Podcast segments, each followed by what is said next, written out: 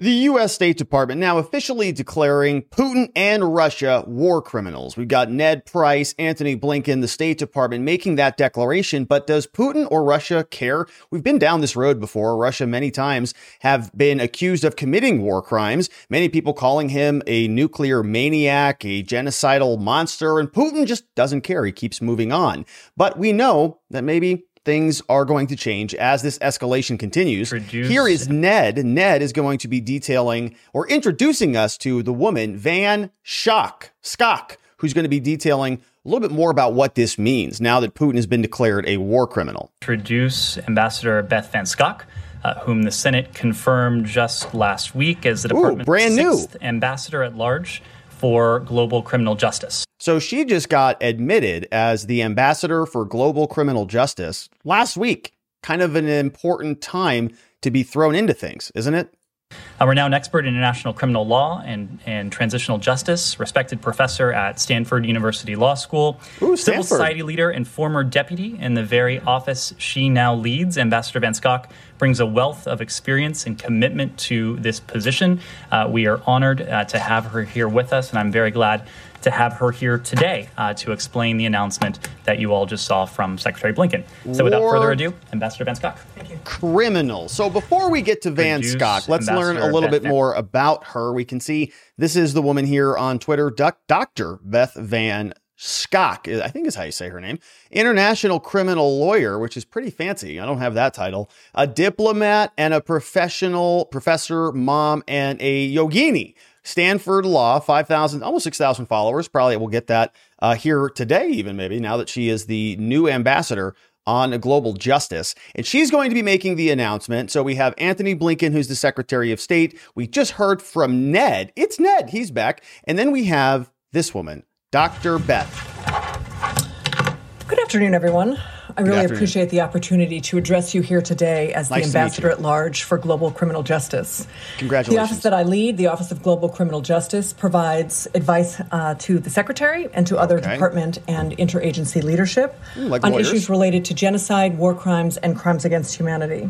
Relevant. As the secretary noted last week, our office is leading the department's efforts to collect, analyze, uh, and document potential war crimes being okay. committed in Ukraine.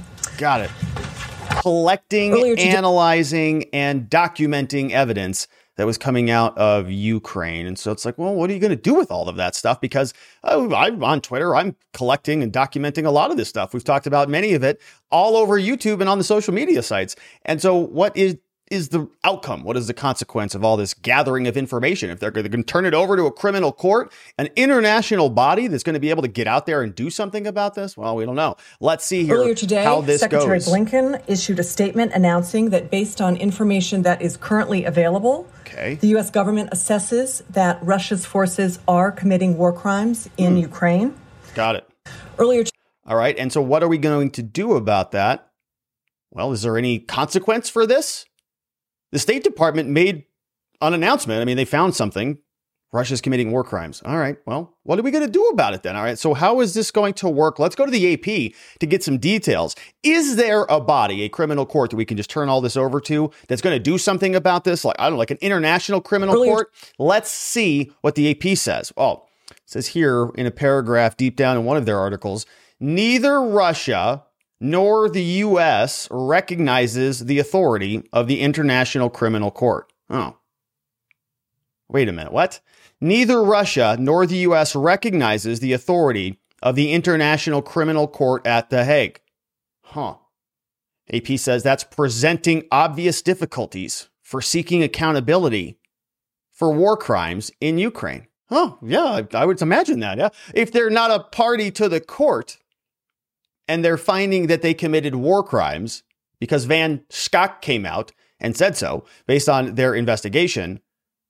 But the U.S. isn't a part of the court, hasn't agreed to be under its jurisdiction. Also, apparently, hasn't uh, have the doesn't have the jurisdiction over Russia. Well, what good is it then? Well, AP says apparently there's something.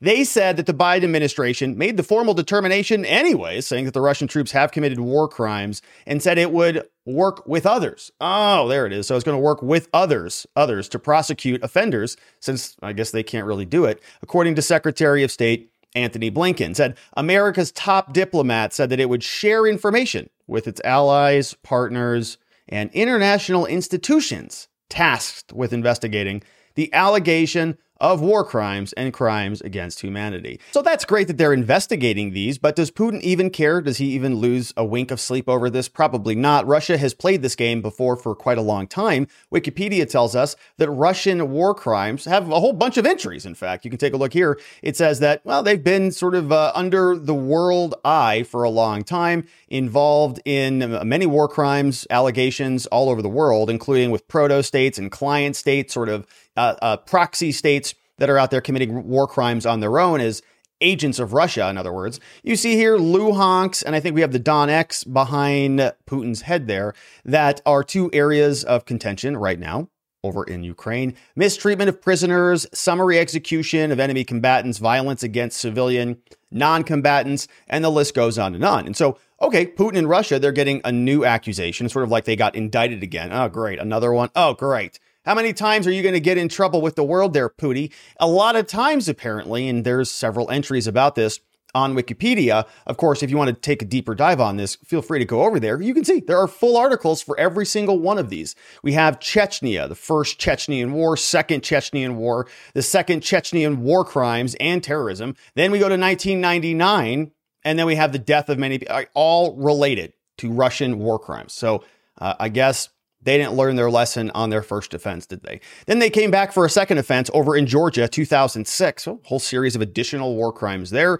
And so apparently they were investigated. They got their summons for court. You violated the court. Then they said, Well, we're not even a part of your stupid court. We don't care. And so they just got another summons and they went right in the garbage. Now, that's not good legal advice. If you're here in the United States, you don't want to take your summons and th- throw those in the garbage because then you'll get a warrant for your arrest. But apparently, we don't have anything like that in this global order, which is probably a good thing. And that is uh, what is, I guess, precluding Russia from, I guess, following the rules. Maybe if they did have that structure, he would not be doing what he's doing. And then we fast forward to this short little epoch from 2014 to 2021. A lot of war crimes going on there. Russia, Ukrainian war, humanitarian situation during the war in Donbass. We've got international sanctions during the, during the Ukrainian crisis, another war in Donbass, and the list goes on and on and on. So we know Putin, Blinken, we have Van Schaack out there, all instituting sort of like formal declarations of criminality. I think these are criminal referrals from the United States, and they're going to be using all of their intelligence gathering uh, agencies to say, well, this is why we think that Putin is a war criminal. So I guess that's fine. It's good. It's on the record. And there can be formal proceedings, I suppose, if Putin is ever captured and this thing does come to a close in that way. Sort of like what you would see would be analogous to the outcome of Saddam Hussein or Gaddafi or any of those other types of uh, dictators that had their exits.